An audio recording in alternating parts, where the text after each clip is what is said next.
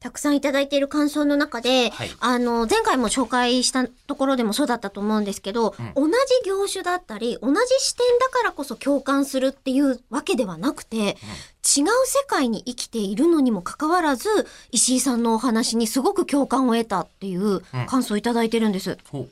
ピケさんからいただきました。すっげえ内容要約してからメール読むんで大丈夫ですか？今。そんなそんなスタイルあるって。今、と衝撃だったよそういうメールをピケさんからいただきました。以上です。要約してる ごめんなさい。しかも今、お大臣リスナーをね、あの、イベントの後に撮ってからこれ撮ってる通常会って言ったじゃないですか。そのピケさん今、だからスタジオ見学中なんですよ。ええ俺のメール読まれないだよなねえ、ピケさんね。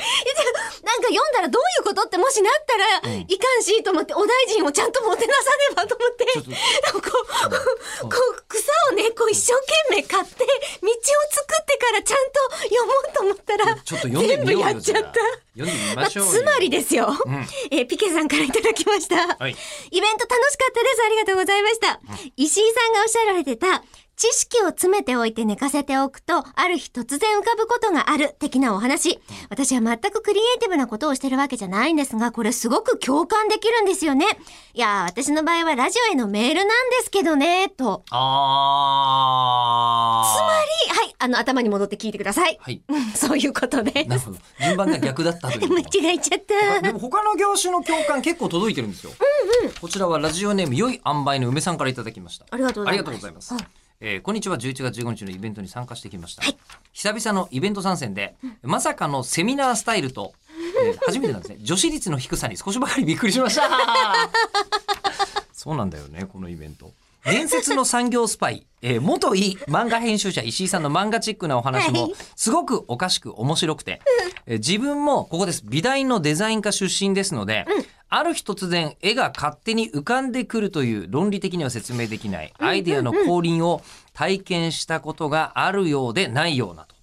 ないのかな？ね。あるのかどなっちなんですかね。で今は、えー日本で喋り手を目指しているためなんかワールドワイドな感じですね。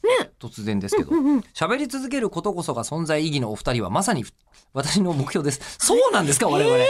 今言われて指摘されてそうなの？って思ってるんですけど。あの、プレミアムリスナーっていうやつが結構有益な感じで一緒に喋れます。そうですね。はいえーと技術はいずれ身につくと思いまずは喋る衝動をというふうに音声配信アプリでラジオ番組を配信し喋りたくて喋っております。でも本当そうなんだよね。普段からいろんなものをバーって勝手に摂取してると突然何にも覚えてなくてもいきなりねなんか突然あのこうある部族の話とかし始めたりする。